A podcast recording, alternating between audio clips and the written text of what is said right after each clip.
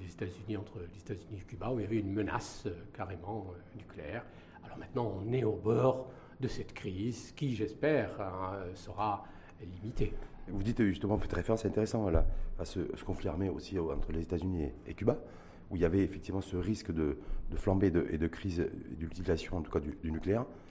Est-ce que là aussi, il y a des experts aussi internationaux, des spécialistes, qui craignent aussi cette option du euh, voilà qui avait été évoquée à la fois par Jean-Yves Le Drian euh, avec son costume et lorsqu'il était dans une réunion de l'OTAN. Mm-hmm. Ensuite, avait été repris le terme de dissuasion nucléaire par Vladimir Poutine. Voilà. voilà, est-ce qu'il y a ce risque-là selon vous ou pas? Écoutez, euh, dans toute guerre, il y, a, un risque qui n'est pas maîtrisé. On ne peut pas maîtriser tous les risques. Et ce risque-là est patent. Je crois que beaucoup de spécialistes l'ont signalé. Il y a un risque, évidemment, d'engagement nucléaire, euh, de menace nucléaire. Et euh, je pense que, personnellement, je doute qu'on aille aussi loin. il y a déjà quelques prémices notamment l'intervention et la déclaration du ministre des Affaires étrangères chinois euh, qui a déclaré à Macron, nous ne souhaitons pas qu'il y ait une guerre, nous allons euh, intervenir pour essayer de... Euh, d'arranger les choses, quoi, pour que la crise ne s'enfonce pas, que la guerre n'aille pas plus loin. en même temps, la Chine a annoncé aussi publiquement, en tout cas officiellement, son soutien à la Russie et au chef du Kremlin, Vladimir Poutine. Donc, euh, Bien sûr, mais c'est justement, c'est justement là où euh, le monde attendait un mot de la Chine. Or, bien sûr, c'est son allié naturel euh, et historique, donc pas question qu'il le lâche maintenant, bien entendu, mais je ne pense pas, je pense aussi, je crois en la sagesse chinoise. Hein. C'est un pays quand même d'une très grande sagesse. Le monde a tiré des leçons de la Deuxième Guerre mondiale, il y a eu la Première, la Deuxième Guerre mondiale. Je ne pense pas que euh, le monde, euh, que ce soit occidental ou euh, asiatique, ait envie de s'enfoncer dans cette guerre. En tout cas, Sendapchi, a priori, je sais que vous n'êtes pas un, expert en, guerre et, en, expert militaire, mais deux options sont sur la table. D'ailleurs, aujourd'hui, il y a reprise des négociations. Et c'est la quatrième session de, entre les émissaires ukrainiens et russes pour trouver une, trouver une issue et aussi d'obtenir dans un premier temps, c'est ce que souhaite en tout cas Emmanuel Macron en tant que président par intérim de l'Union européenne, un cessez-le-feu. Est-ce que selon vous, la solution elle, être, elle peut être militaire ou elle peut être diplomatique? Parce que c'est les deux options possibles qui sont aujourd'hui sur la table. La, la force euh, n'a jamais fait le droit.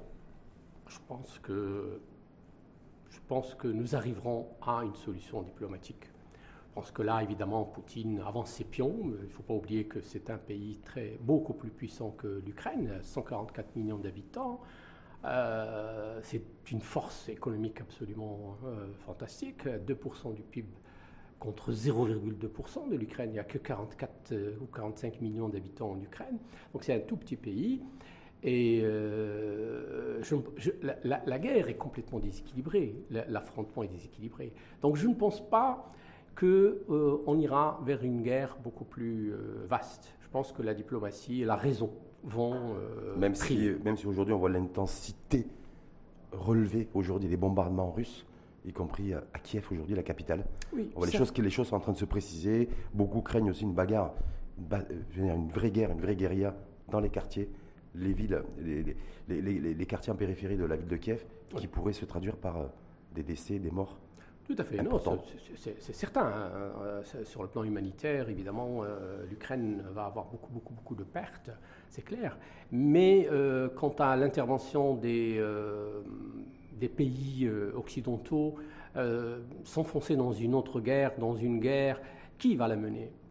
Hum. qui, va, qui va mener cette guerre? L'OTAN est susceptible de la mener, mais en tout cas, l'OTAN a déclaré il y a, il y a plus de trois jours qu'il n'envisageait pas un, affrontement direct, armé avec, avec la Russie. Tout à fait. Moi, je pense plutôt à, à, une, aux négociations. Je pense que les, négociations vont réussir. Ça va prendre du temps parce que mhm. maintenant, on est enfoncé dans la guerre.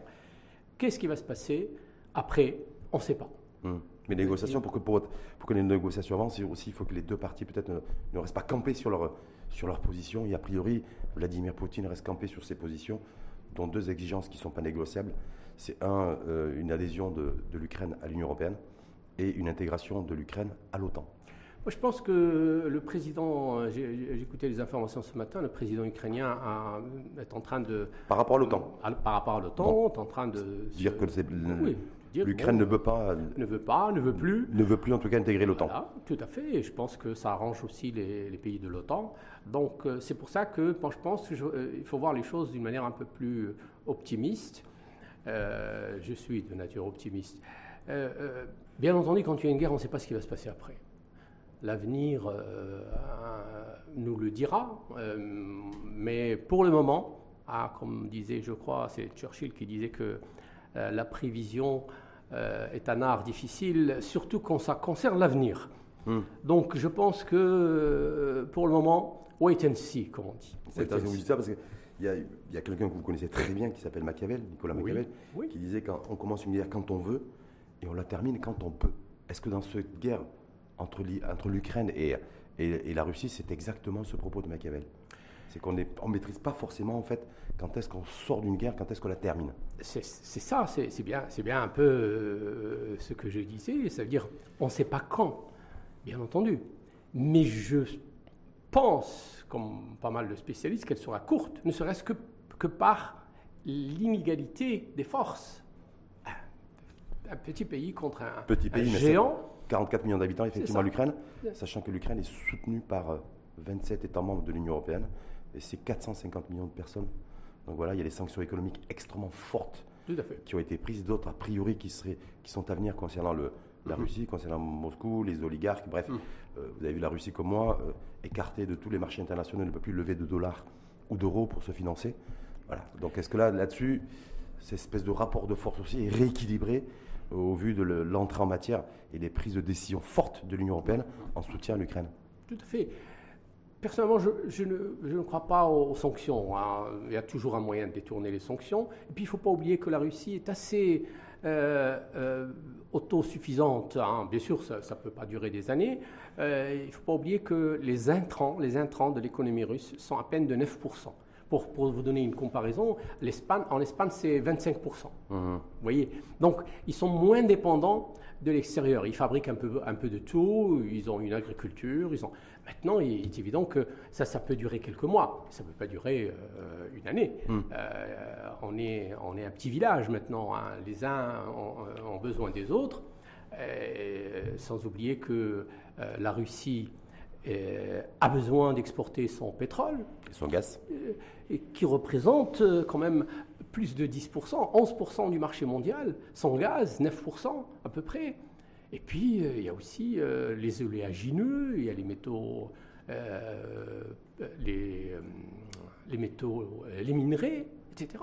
Il ne faut pas oublier aussi que c'est le premier exportateur d'engrais finis. Hum, hum. Il dépasse le Maroc. C'est un concurrent sérieux, d'ailleurs, du Maroc en Europe. Hum. Donc vous dites, bon, pour vous, de toute façon, la Russie peut encore un, peu, un petit peu tenir, oui. malgré l'avalanche et la pluie des sanctions européennes et américaines aussi, puisque je rappelle que Joe Biden a pris aussi la décision d'interdire toute importation d'hydrocarbures, en fait, de pétrole et de gaz de Russie. En fait, ces sanctions sont à double tranchant. Ils sanctionnent la Russie, mais ils sanctionnent aussi les, clients et les fournisseurs de, la Russie. Hein.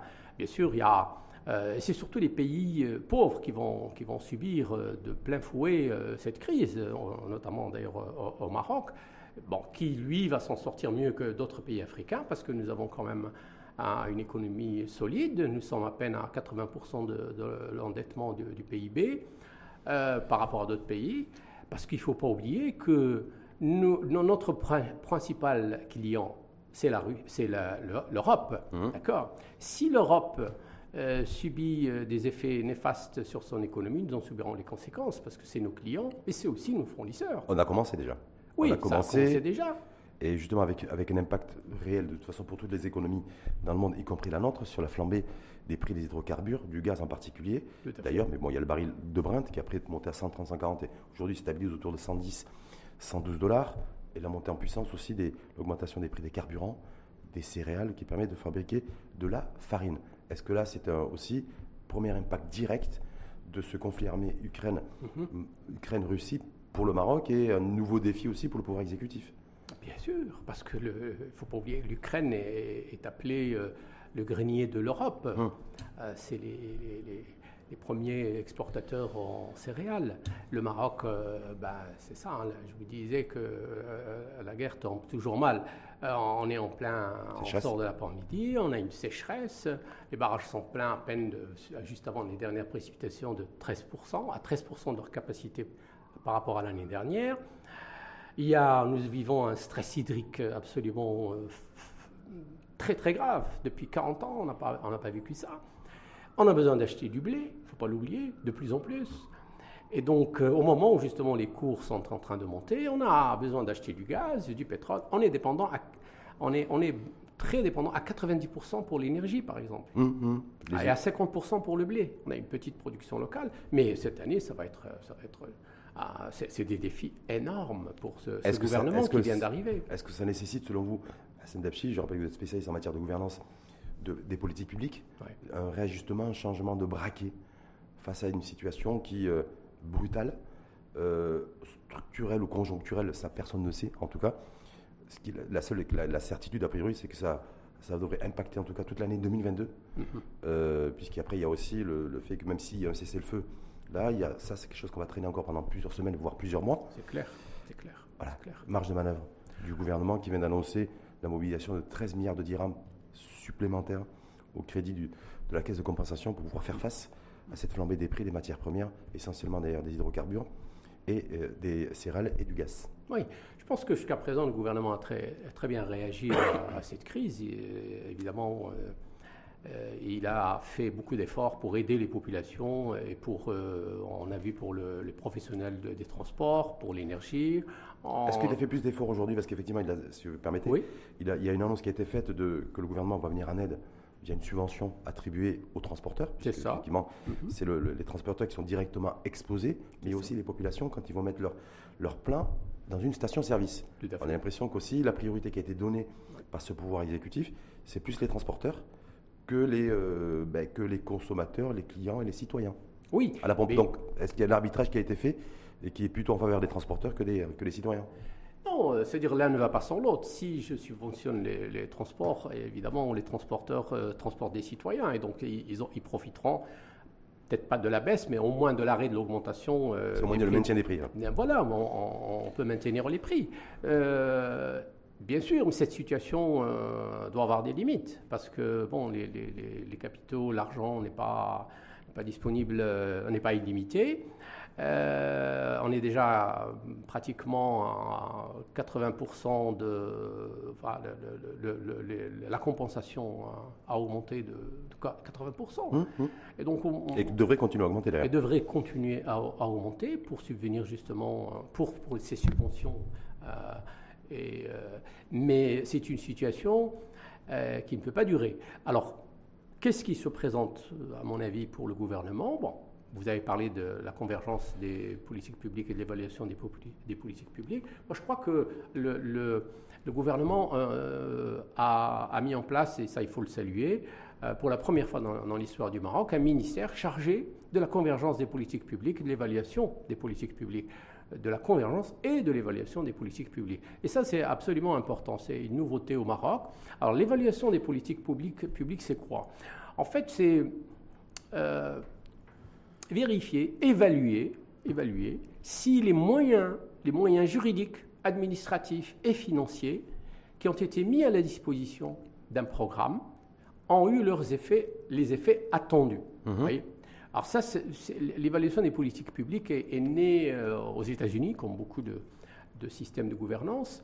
C'est une, euh, euh, après, elle s'est développée en Europe, à travers les pays scandinaves. D'abord le Royaume-Uni, ensuite les pays scandinaves, et enfin la France, qui a essayé, après plusieurs tentatives, en créant des commissions, des comités, etc., a fini par nommer carrément un ministre chargé des convergences et de l'évaluation publiques, en, je crois en 2007, avec euh, notamment Éric Besson.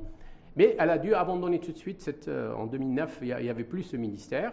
Mais euh, la Constitution donne tous les pouvoirs au Parlement pour justement évaluer, hum. évaluer les politiques publiques. Alors au Maroc, on a ce ministère qui vient d'être créé. Moi, je pense qu'il faut attendre qu'il se dote des moyens qualitatifs et quantitatifs. Pour entamer son travail, et il a du travail à faire.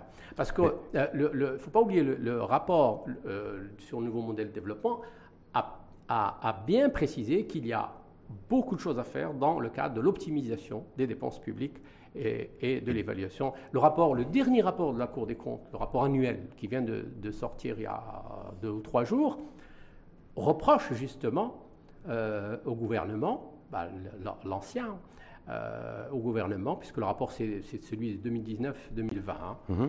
euh, le manque de convergence sectorielle et la, la l'absence de convergence entre les politiques sectorielles. Qui font perdre beaucoup d'argent à l'État. Qui font perdre beaucoup En matière d'efficacité de la dépense publique. Tout à fait. Et on a, ce qui est intéressant, parce que je, je, rappelle, vous avez été aux responsabilités en tant que conseiller du chef de gouvernement précédent, vous l'êtes plus aujourd'hui. Oui. Mais on essaie de comprendre, nous, parce qu'on a l'impression que des fois, ces politiques, ils sont des espèces de tours d'ivoire, ils ne sont pas forcément connectés aux réalités. Tout ça, on le sait depuis longtemps, Oui. Euh, on le voit, ça se traduit, on le voit même dans les rapports qui sont faits par des par le HCP par exemple, qui est une institution nationale, ou par des organisations internationales, on a un taux d'investissement public qui est un des plus importants au monde, et on a un taux de rentabilité de l'investissement public qui est un des plus faibles au monde. Ça, on le sait depuis longtemps, rien n'a été fait dans ce sens. Est-ce que là-dessus, y compris si on le met dans un contexte beaucoup plus global, aujourd'hui où l'État va devoir s'endetter fortement pour pouvoir faire face à ces, euh, à ces, impacts de, à la fois de la sortie de la pandémie, on a connu les premières poussées inflationnistes, et à la fois aujourd'hui avec ce conflit armé euh, Ukraine-Russie qui, euh, qui va entraîner de toute façon, et qui entraîne déjà, une hausse considérable des prix. Tout à fait, vous avez raison de, signaler euh, ce, problème, qui, est un problème qui dure depuis des années. On investit beaucoup, le Maroc fait partie même des top 3 hein du monde, hein, parmi les pays qui investissent le plus par rapport au PIB. D'accord?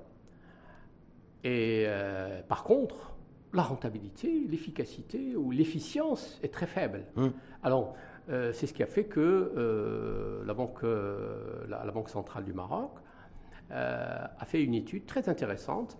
Et le, monsieur Le Wali, d'ailleurs, a fait une présentation devant la commission parlementaire, la commission hum. des finances, en précisant, en disant que nous sommes en train de dépenser beaucoup d'argent pour peu de résultats, en donnant même en avançant des chiffres. Pour vous donner un exemple, un chiffre hein, qu'il a donné d'ailleurs lui-même, qui, vient de, des études faites par à la Banque mondiale, c'est que quand le Maroc investit 9 euh,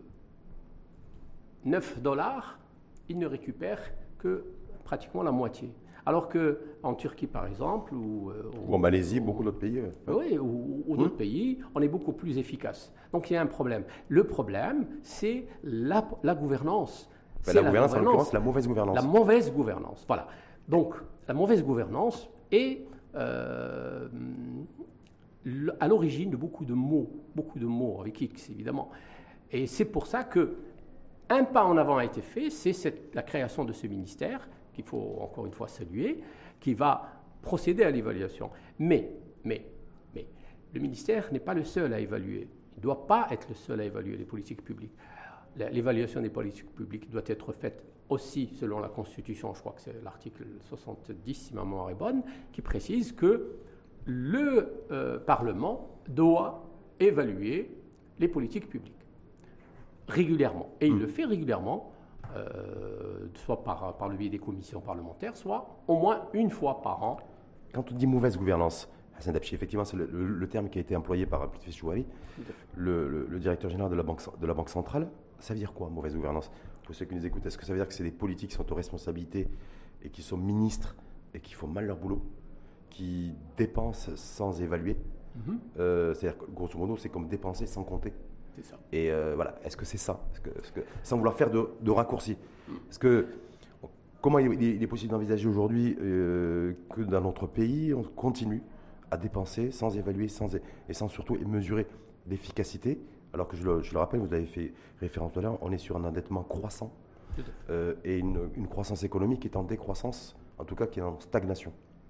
Tout à fait. Alors il y a, il y a euh, une niche absolument euh, importante, parce que l'accumulation du capital est limitée. On ne peut pas continuer à mettre de l'argent. On met de l'argent chaque année dans le budget pour des euh, résultats dont nous avons parlé qui sont faibles. Donc, il faut aller vers la bonne gouvernance. Il faut, aller, il faut revoir notre système de gouvernance. Ça veut dire il faut évaluer, hein, identifier, prioriser d'abord, prioriser, identifier les, projets, les évaluer, les contrôler, avoir plus de transparence et de reddition des comptes. Il faut que chaque dirham investi soit contrôlé. Euh, on, doit contrôler l'efficacité. Ça veut dire un contre-pouvoir qui soit beaucoup plus fort, plus fort, plus puissant. Et vous dites, vous, ça se passe au Parlement. Tout à fait. Alors, c'est le Parlement qui doit, qui doit jouer ce rôle-là. Bien sûr, il doit jouer ce rôle-là. Il n'y a pas que le Parlement, hum. mais il y a aussi toutes les autorités de contrôle qui doivent, à mon avis, être renforcées qualitativement et quantitativement pour jouer pleinement ce rôle. Ils doivent être les gardiens des deniers publics. Euh, ça fait partie aussi de l'évaluation, de savoir où est parti l'argent. Il faut, quand je dis les autorités de contrôle, bien sûr, il y a la Cour des comptes, il y a également euh, les inspections générales du ministère, il y a l'inspection générale des finances. Qui font des rapports depuis des années et des rapports qui restent sans, sans suite. Alors justement. Donc voilà, je me dis. Ah, c'est ça, le vrai souci, c'est-à-dire que le commun des mortels est en train de dire oh, nous sommes en rapport, comme le, dernièrement le, le, rapport de la Cour des comptes, qui pointe une fois de plus des anomalies, des anormalités, des, parfois extrêmement importantes. Tout à fait. Et en même temps, il n'y a pas de suite. Alors, alors ça, c'est. Vous touché là un point fondamental, absolument fondamental. Euh, a l'impression d'être devant le mythe de Sisyphe. Chaque année, il y a un rapport qui sort avec plein d'anomalies, euh, des dysfonctionnements. Et, l'année prochaine, ce sera la même chose, etc. etc. C'est pour ça que je salue encore une fois l'existence de ce, ministère, mais pas seulement. Il faut absolument renforcer les autorités de contrôle, les inspections sur le plan quantitatif, donc formation, euh, recrutement. Il faut absolument recruter en force et les former, parce que ça c'est un gros, gros, gros, gros problème, les former à l'audit, à l'évaluation des politiques publiques, etc. etc. Donc c'est un, chantier titanesque. On est, d'accord, c'est un, chantier titanesque qu'il faut aborder parce que c'est un investissement. Hmm. Bah, c'est un investissement. La, la, mauvaise gouvernance et la corruption nous coûtent, qui sont corollaires, il hein, ne hmm. faut pas oublier, euh, pas, de, euh, pas de corruption sans mauvaise gouvernance. Donc, qui nous coûtent entre 5 et 7 du PIB. Donc on est à peu près sur un volume de 70, euh, entre 50 et 70 milliards de dirhams chaque année, qui est le déficit structurel du, de, notre budgétaire. Oui, mais, en termes plus, plus crus, qu'est-ce que ça veut dire? Ça veut dire que les efforts de croissance, les efforts euh, accomplis par le gouvernement, on est à peu près à moyenne en 4-4,5% euh, sur les dix dernières années hum. de, de, taux de croissance, sont annihilés par la mauvaise gouvernance et la lutte contre la corruption. Donc on peut gagner de l'argent en adoptant en revoyant notre système de gouvernance. Et en parlant, excusez-moi, pour les rapports de la Cour des comptes, c'est absolument un, un, outil fantastique de travail. Quand euh, j'étais à la tête de, l'unité, nous recevions les rapports de la Cour des comptes et nous les analysions pour voir, avec évidemment le, le, chef de gouvernement et le ministère concerné, quels sont les dysfonctionnements qu'il y a et comment on peut les mettre en place auprès des ministères. Donc il faut assurer le suivi de ces rapports. et ça, devrait se faire au niveau de la primature, au niveau de la, du chef du gouvernement, parce que le chef du gouvernement a plus autorité surtout. C'est un rôle transversal. Hum. Recevoir un rapport, l'analyser et faire assurer le suivi. Vous qui étiez aux côtés euh, de Saladin Otmani, pour ne pas le citer, qui était chef de gouvernement, est-ce que vous aviez la latitude Ça se passait comment politiquement? Parce que, effectivement, mauvaise gouvernance plus corruption, c'est une perte sèche pour le pays, nette, entre 50 et 70 milliards de dirhams. Corruption euh, qui est là, qui est omniprésente, hein, j'allais dire à tous les étages. Mhm. Euh, et euh, quand on regarde les classements internationaux, on se dit voilà, on stagne, voire on a régressé. En tout cas, on est, on est très très mal classé. On est toujours dans cette zone grise aussi, qui n'est pas forcément une bonne chose pour attirer l'investissement direct étranger. D'ailleurs, c'est pour ça qu'on n'a pas forcément décollé. Il y a aussi le corollaire. Est-ce qu'on se dit, vous disiez, j'étais, j'étais impuissant aussi comme l'était aussi le chef de gouvernement, hmm. comme l'est peut-être aujourd'hui d'ailleurs le nouveau chef de gouvernement, euh, euh qui lui a carrément d'ailleurs supprimé l'unité en charge de la prévention euh, de la corruption et de la moralisation de la vie publique. Écoutez, euh, la corruption existe depuis la nuit des temps, d'accord? Hmm. Que ce soit au Maroc ou ailleurs d'ailleurs. la lutte contre la corruption est nouvelle dans notre pays. D'accord? Euh, Sa Majesté le roi ne cesse dans pratiquement chacun de ses discours de nous rappeler l'utilité de la bonne gouvernance et de lutter contre la corruption. D'accord? Le problème, c'est que la corruption, c'est un art, comme la médecine. C'est quoi, l'art de corrompre? L'art. Ou de combattre la corruption? La lutte contre la, la, lutte, corruption. Voilà. Pardon, la lutte contre la corruption est un art. L'art, d'abord, du diagnostic. Il faut qu'on sache pourquoi le Maroc, pourquoi au Maroc il y a plus de corruption qu'ailleurs. L'art du traitement, il faut donc savoir comment traiter ce problème. Et l'art de la prévention. C'est pour ça que je le compare un peu à la médecine. Alors, et l'art de la sanction et de la condamnation et de la pénalisation Bien sûr, c'est le traitement. Ça fait partie de, du, traitement. Sur le diagnostic.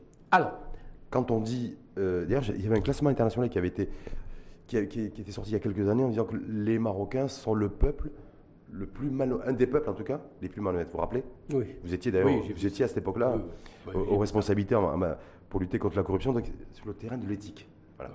Est-ce que quand effectivement on a une corruption aussi développée dans un pays, un territoire, en l'occurrence le nôtre, mhm. est-ce que ça traduit le fait que individuellement, chacun d'entre nous, euh, ben, on a une part de malhonnêteté morale et un non-sens de l'éthique C'est un vrai sujet, me semble-t-il. Alors, moi, je, je, le sujet en tant qu'expert, si vous voulez. Pour qu'il y ait corruption, il faut qu'il y ait un environnement favorable. Quel est cet environnement? C'est ce qu'on appelle dans notre jargon le triangle, fraud triangle en, anglais, hein. le, triangle de la fraude. La fraude, bien sûr, la corruption étant une, sorte de fraude. Pour qu'il y ait corruption, il faut trois, trois conditions. C'est pour ça qu'on appelle le, triangle de la. Mhm. La première condition, il faut évidemment une pression, notamment pression financière. Un fonctionnaire mal payé a plus de chances de se plier à la corruption qu'un autre. Donc pression. Deuxième chose, je peux avoir la pression, mais il faut l'opportunité. L'opportunité, ça veut dire des contrôles internes faibles, euh, pas d'analyse de, risque, il n'y a pas beaucoup euh, d'évaluation, il n'y a pas d'audit, il n'y a pas, etc., etc. Donc j'ai eu l'opportunité de ne pas de frauder ou d'être corrompu. Troisième, et ça c'est très très important, c'est la rationalisation. Ça veut dire avant de, passer à l'acte, je rationalise. Je me dis, est-ce que je me fais, je me fais attraper? Qu'est-ce qui est arrivé aux autres De toutes les manières, euh, rien n'est arrivé aux autres. Donc je vais le... Alors, plus ces éléments sont présents et plus le pays est euh, corrompu. Et hmm. c'est une règle valable dans tous les pays du monde. Mais est-ce qu'on sait aujourd'hui, une fois, puisqu'il avait travaillé là-dessus, ça fait plus de 30 ans que vous travaillez là-dessus, hein, est-ce qu'au Maroc aujourd'hui, on connaît le visage de la corruption? Parce que ça paraît, ça paraît peut-être un peu bête, idiot ce que je dis, mais on se dit identifier, je veux dire, l'adversaire ou l'ennemi. Est-ce qu'on est, que on est face à la petite corruption, de la moyenne corruption, de la grande corruption, un sens généralisé de, de la non-éthique, du non-respect de, de valeurs Je ne sais pas. Voilà, est-ce que pour dire, voilà, on ne veut pas être le Danemark, on ne peut pas ressembler à la Norvège Peut-être, ok. Mais en même temps, si on se compare à des, pourquoi pas aussi, mais à des pays, j'allais dire, un peu intermédiaires, on est quand même à un niveau de corruption beaucoup plus élevé. Tout à fait. Euh, quand on, parle euh, corruption, euh, il faut mettre en place des dispositifs anticorruption. Je pense que le, Maroc a, eu la, très bonne idée en 2015 de mettre en place, et pour la première fois, la stratégie nationale de lutte contre la corruption on a mis pratiquement deux ans à la mettre en place. Elle est bonne, cette stratégie, avec, avec les cinq piliers qui sont... Elle est bonne à quel niveau? Sur Au niveau des résultats qu'elle a donnés? Ou au niveau de la, de, la rédaction PowerPoint? Alors j'arrive au... Hum. C'est déjà bien. On a déjà une stratégie de lutte contre la hum. corruption. On sait exactement ce qu'il faut faire. Maintenant, il faut le faire. Et pourquoi on ne fait pas? Alors, vous qui avez été, pourquoi on ne fait pas? Pourquoi on a du mal Est-ce que c'est l'absence de volonté politique? Alors, Le fait de ne pas avoir bien identifié l'ennemi ou les adversaires effectivement, c'est les différents visages de la corruption? Est-ce que c'est parce qu'elle est trop étendue? Est-ce qu'elle est, parce qu'il y a des lobbies? Est-ce que elle est très étendue, mhm. d'accord? Elle est très étendue. Je ne pense pas qu'il n'y ait pas de volonté politique. Quand le roi parle de moralisation de la vie publique, quand il parle de, de lutte du façade, de lutte contre la corruption, quand il parle de euh, mauvaise gouvernance, il y a une volonté politique. Mais de la volonté à l'action, il faut beaucoup de conditions. Alors justement, L'avantage de cette, euh, cette stratégie, c'est qu'elle est holistique. Elle s'attaque à tous les problèmes. la gouvernance, la prévention, la sanction, la, la, formation et l'éducation. C'est très important, l'éducation. Il faut inculquer à travers un système scolaire d'éducation, notamment à travers les jeunes, ces notions d'éthique, y compris dans les facultés, dans les écoles supérieures, etc. Notion d'éthique et de, euh, de bonne gouvernance. C'est-à-dire ne pas, ne pas tricher à l'école, clairement. Par exemple, Par parce exemple. qu'un enfant qui triche à l'école et on tolère cette tricherie sera euh, plus tard un, un- un haut responsable et continuera à parce qu'il pense que le succès viendra de la Mais en même temps, il y a, des, il y a aussi des, des enfants, hein, la majorité des enfants d'ailleurs, j'ai envie de vous dire, qui ont besoin nécessairement d'avoir des repères et d'avoir des références et des personnes que- qui inspirants. Donc est-ce que là aussi, là-dessus, on a, euh, bah, voilà, on pêche aussi là-dessus pour avoir des, me dire de ne pas faire ça parce que c'est pas bien, ok, mais la personne qui me le dit euh, doit être crédible et légitime tout à fait. et exemplaire surtout. Et, et ça, c'est le rôle de l'État. Mhm. L'État doit être exemplaire. C'est pour ça que maintenant, la, la lutte contre la corruption doit absolument venir des gouvernants, de, euh, de l'État. C'est-à-dire ça doit être porté par le chef de gouvernement. Vous qui avez Porté- été conseiller d'un chef de gouvernement, Bien sûr. ça- porté par le chef du gouvernement, aidé par les instances qui existent, Hum. euh, notamment l'instance de lutte contre la corruption, dont les pouvoirs étaient- ont été largement étendus par la nouvelle loi. Donc, euh, l'État doit être ce qu'il attend de la société. Hum. Si je vous dis, Hassan Dabchi, que euh, sans personnaliser, bien entendu, Oui. le chef de gouvernement actuel n'a jamais, ne s'est jamais, n'a jamais employé le terme de lutte contre la corruption. Écoutez, je, Donc je veux dire, tout ça pour vous dire, pas vous mettre dans une situation difficile, mais ça veut dire, vous dites effectivement, il faut une vraie volonté politique. Mhm. Euh, et en même temps, en tout cas, euh, Saladin Othmani s'est exprimé là-dessus, parce que c'est lui qui a mis en place d'ailleurs cette stratégie nationale de lutte contre la, la- la corruption en 2015, mais il n'y a pas réel. Bon, après, politiquement, euh, ça n'a pas été très très porté, me semble-t-il. Et là aujourd'hui, il n'y a pas eu de relais. Politiquement, le, le chef, le gouvernement actuel n'en parle jamais. écoutez, euh, si, euh, bon, il y, a- il y a eu quelques, quelques débats euh, aussi. Hum. Je pense qu'il faut laisser du temps au temps. Il faut, je on ne peut pas juger un gouvernement, notamment quand on s'a- s'attache à, la- à la, à la gouvernance et à la lutte contre la corruption, parce qu'il faut beaucoup de temps. Le temps politique est lent. On n'est pas dans une entreprise. Et le temps économique? Le temps économique est long aussi. Hum, Mais il est moins long. Le- alors le problème du politique, c'est de gérer l'urgence, Oui. mais aussi le long terme. Et la, la- la lutte contre la corruption, c'est du long terme. Ça veut dire mettre en place des institutions, former, éduquer, prévenir et surtout, surtout, revoir complètement la gouvernance. Introduire les notions de bonne gouvernance du privé dans le public. C'était un peu le rôle euh, que, que- que nous avions euh, à la tête de l'unité, proposer des solutions, introduire le code d'éthique Hum. dans l'administration. Introduire les notions Pourquoi de le risk management. Pourquoi le code d'éthique, Hassan Dabchi Est-ce qu'il n'aurait pas été plus efficace d'introduire carrément un code de, de, de bonne conduite avec des sanctions appropriées? Écoutez, Euh, si, Vous voyez ce que je veux dire? Parce que Oui, oui, un code d'éthique, c'est-à-dire faites ça, ça serait bien de faire ça et de pas de pas faire ça. Euh, ok, mais s'il y a vraiment un code rigide en matière de bonne conduite aussi, avec une panoplie, un catalogue de sanctions, je pense que ça pourrait être beaucoup plus dissuasif, me semble-t-il. écoutez je, ne, je ne crois pas beaucoup à la sanction, franchement. Euh, dans la lutte contre la corruption, il faut d'abord mettre en place, il faut, il faut, si vous voulez, démonter, démonter les mécanismes qui favorisent la corruption. D'accord? On n'est pas encore dans la... Il faut d'abord les démonter. Ça veut dire, je veux, et, les remplacer par des mécanismes, des dispositifs qui découragent la corruption.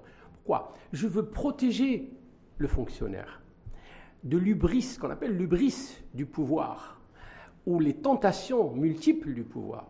Je le protège en mettant en place des règles, des barrières Et des process aussi. et des process. On le voit aussi, Hassan Dabchi, je rappelle que ça fait 30 ans. Et c'est ça la gouvernance. Vous êtes un expert aussi là-dessus. Moi, j'ai benchmarké un petit peu. Tous les pays aussi qui ont, mis le, qui ont fait reculer la corruption, c'est les pays qui, sont les, qui, ont, qui ont avancé fortement sur la digitalisation et la numérisation. Et nous, on reste en avance, mais très timidement là-dessus. Est-ce que ça aussi, selon vous, ça entretient aussi des pratiques corruptives? C'est Y compris des- au, au niveau de l'État, d'ailleurs, et de l'administration. hein. Oui, bien sûr, mais c'est un des outils. C'est Mm. un des outils euh, de lutte contre la corruption. Ce n'est pas le seul, parce qu'il ne faut pas oublier que nous sommes quand même un pays où on a, on a beaucoup d'analphabètes. On, doit, on doit être à 30, 30% à peu près d'analphabètes. On est un pays dans- encore rural. Euh, certains, certains endroits où vous n'avez pas ni Internet, ni, ni, le- ni même euh, parfois l'électricité, même si ça devient très rare. Donc, il ne faut pas uniquement compter, c'est bien, ça fait partie d'ailleurs de, la mmh. stratégie nationale de lutte contre la corruption. Il ne faut pas oublier que la stratégie nationale de lutte contre la corruption a mis en place une commission pour vous dire l'importance de cette stratégie, présidée par le chef du gouvernement lui-même. Mmh. Donc, j'espère et je pense que le, nouveau chef du gouvernement va reprendre cette stratégie et va y travailler.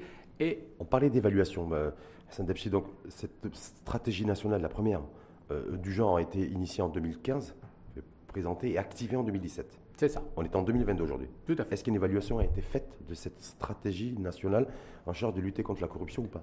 Alors. Parce que moi, j'ai rien vu là-dessus, de dire voilà, ça a été lancé en. fait présenté en 2015, activé en 2017, nous sommes en 2022. Mesdames et messieurs, citoyennes et citoyens marocains, voilà le résultat. On n'a pas eu de résultat. Alors écoutez, je pense que ça va être un des, chantiers euh, de ce nouveau gouvernement, d'évaluer, ça fait partie de l'évaluation des politiques publiques, d'évaluer où nous en sommes, ça fait partie aussi des, politiques publiques, hein, où nous en sommes quant à la gouvernance, avec euh, l'aide de l'ICPC, qui doit normalement lancer tous les deux ans une enquête euh, propre pour voir où est-ce qu'on en est dans la lutte contre la corruption. Vous savez qu'on on a, dans la lutte contre la corruption. Il ne faut pas oublier qu'en 2012, euh, nous étions à 37 sur 100 notation. Hein. Hum. Plus vous avez rapproché de 100 et plus vous êtes bon. Et, et, euh, nous sommes même montés en 2018, justement, quand on a commencé à mettre en œuvre la, stratégie de lutte contre la corruption, à 43 sur 100, qui est la moyenne mondiale, ce qui est une très bonne chose. Et puis tout de suite après, 30, 40 et 39, cette année, on est à 39, donc on est en deçà de la moyenne, malheureusement. Mais je, comme je vous l'ai dit, la lutte contre la corruption demande beaucoup de temps, beaucoup de temps.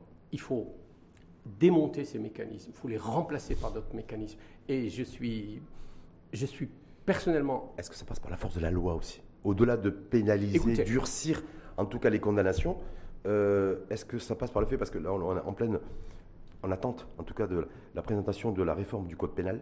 Il y a tout un débat, d'ailleurs, sous-jacent politique, voilà, pour avoir reçu moi des représentants et des membres de, du LSFP ici, qui soupçonnent, entre guillemets, hein, euh, ben, le ministre de la Justice et, ce, le gouvernement, en tout cas, de ne pas vouloir introduire euh, une loi sur l'enrichissement personnel. Écoutez, une clarté aussi sur déclaration du patrimoine. Est-ce que pour vous, ça fait partie aussi de ces outils en tout cas instruments aussi qui, qui peuvent permettre aussi un peu d'aller d'avancer un peu plus sur le chemin de la moralisation de la vie publique? Oui, bien sûr, ça, ça, fait partie de. Mais, mais apparemment, il n'y aura pas de loi. L'introduction de la loi sur l'enrichissement public, l'enrichissement euh, personnel, ne figurera pas dans le futur code pénal. Est-ce que ça peut être embêtant ça? On ne sait pas encore. On ne sait pas, mais a priori la tendance. On ne sait pas encore. On peut, le gouvernement peut retirer une loi le temps de, parce qu'il n'y a pas eu de déclaration officielle de retrait final. On ne sait pas encore. Mm-hmm. Donnons du temps à ce gouvernement. Donnons du temps. Je pense que euh, on ne pourra pas y échapper. Vous savez que maintenant, dans le monde, depuis quelques mois, euh, tous les pays euh, occidentaux, les pays notamment du G20, se sont donné le mot pour revigorer la lutte contre la corruption. Ah je crois qu'aux États-Unis, Joe Biden a fait une déclaration il y a quelques semaines en disant que c'est un enjeu de sécurité nationale. Tout à fait. Vous voyez où, ça en est. Ils viennent de remettre, d'ailleurs, de revoir leur stratégie nationale de lutte contre la corruption. Et non seulement ça, mais le FMI, il y a quelques jours, hum. a mis en place une unité de lutte contre la corruption. Et parmi les conditions de prêt, c'est la gouvernance et la lutte contre la corruption. Donc on ne peut pas en réchapper. Ça veut dire que euh, intermondialisation, interdépendance pardon, et mondialisation oblige, on le voit avec ce qui se passe en, en Ukraine, nous impacte directement d'un point de vue économique. Donc ça veut dire que si demain on voudra commercer avec les Allemands, avec les Français, avec les Américains, d'autres pays, partenaires commerciaux, il faudra nécessairement montrer patte blanche au niveau de la gouvernance, mais surtout au niveau de la corruption.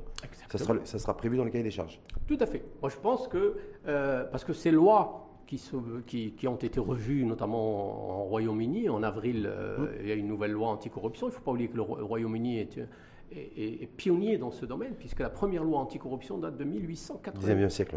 Hmm. Donc c'est vraiment très ancien. Et euh, dernièrement, ils ont revu leur, ils ont renforcé cette loi. L'Allemagne a fait de même. la France, il y a eu des recommandations du, mhm. Parlement, les 50 fameuses recommandations pour renforcer la lutte contre la corruption, le, euh, et également bien sûr les États-Unis.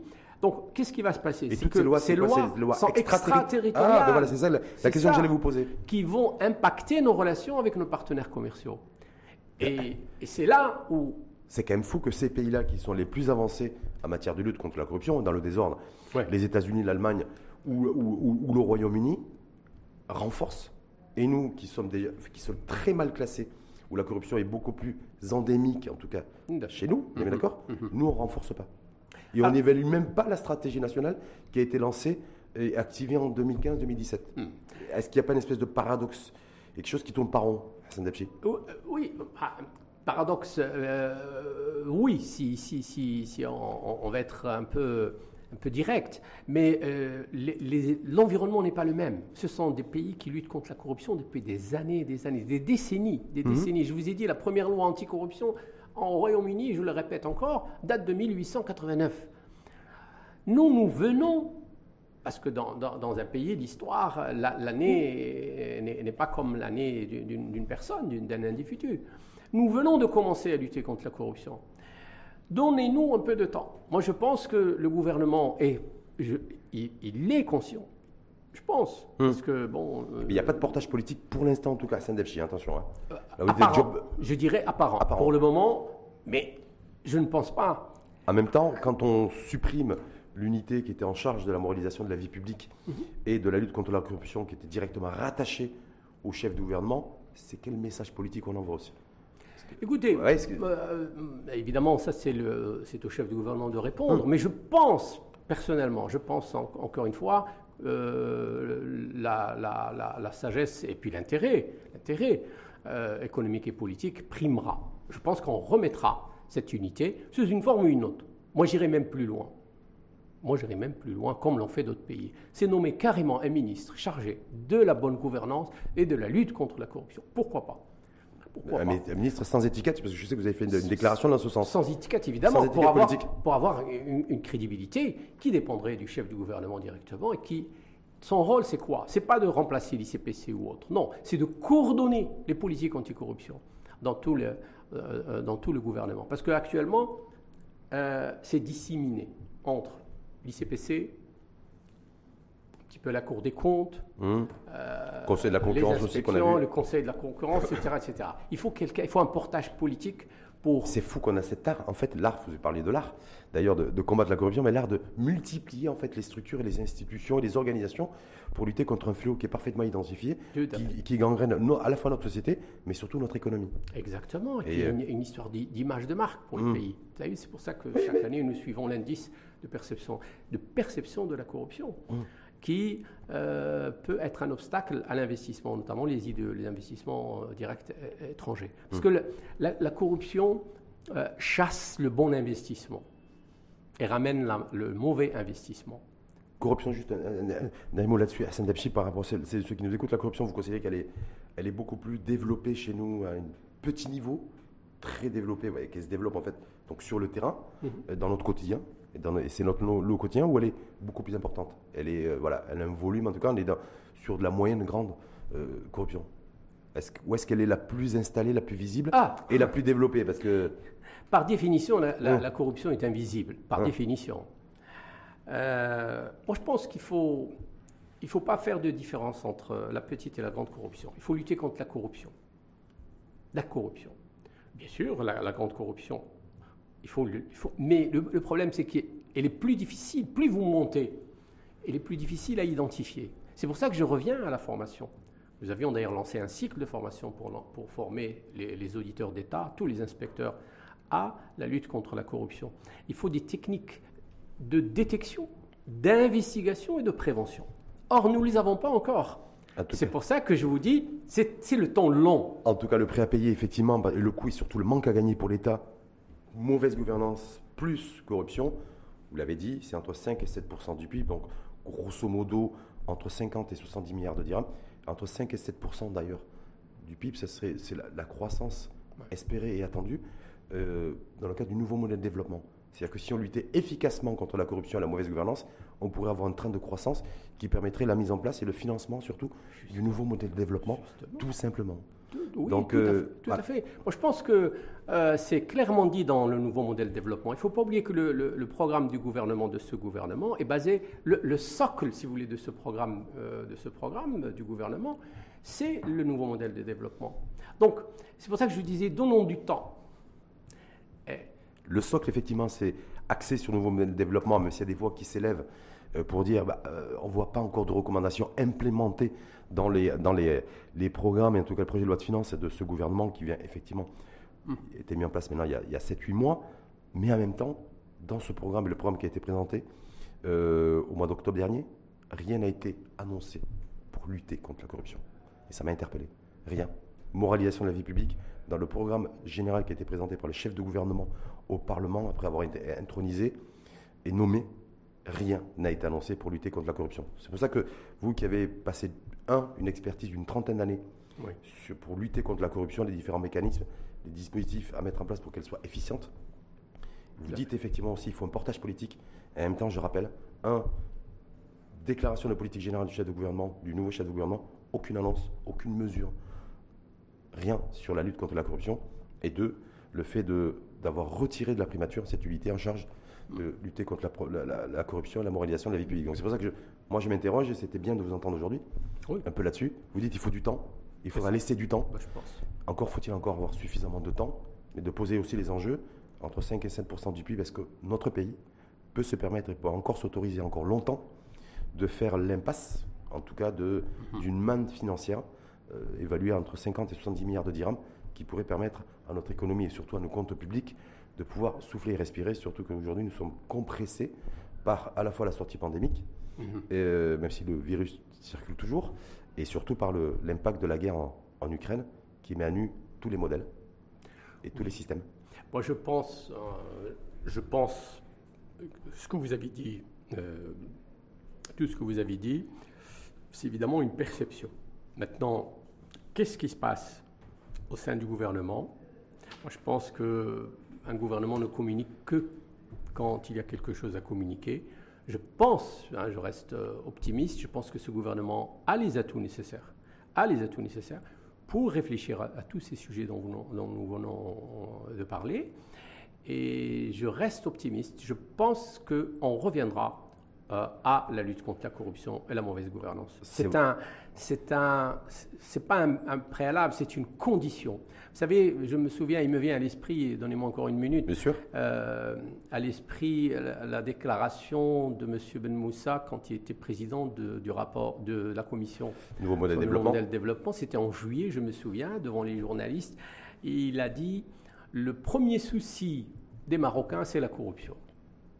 Et le, le, wali de la Banque centrale vient de le rappeler avec, euh, avec beaucoup d'objectivité, puisqu'on ne peut pas soupçonner le, le wali de, de, de, complaisance ou de complaisance. Et il a dit clairement, il faut absolument, je crois que ce n'est pas la première fois qu'il le dit, mettre en place, revoir le dispositif de gouvernance et lutter contre la corruption. Le préalable, de toute façon, à toute nouvelle forme de nouveau modèle de développement, Faute de quoi, ça va être difficile. Tout à fait, tout à fait. Parce que, juste un dernier mot pour, bien, bien expliquer les choses. Vous savez, la, lutte contre la corruption doit accompagner, sécuriser, je dis bien sécuriser tous les programmes, euh, les programmes gouvernementaux. On a parlé d'évaluation des politiques publiques, et là, on sécurise en luttant contre la, la lutte contre la corruption et en mettant en place des outils de bonne gouvernance. Merci en tout cas infiniment à vous. C'est moi. C'était un, un, plaisir. Merci d'avoir accepté l'invitation et surtout d'avoir apporter tout ce contenu et vos éclairages aussi. Hein. Parce que je rappelle, quand on a passé 30 ans, et que vous continuez encore d'ailleurs à travailler, à bosser, donc une expérience en matière de comment lutter contre la corruption et moraliser euh, la vie publique, c'est important. Vous qui en plus avez officié pendant 4 ans, je pense, oui. auprès du chef de gouvernement sortant, Saladin Othmani. Tout à fait.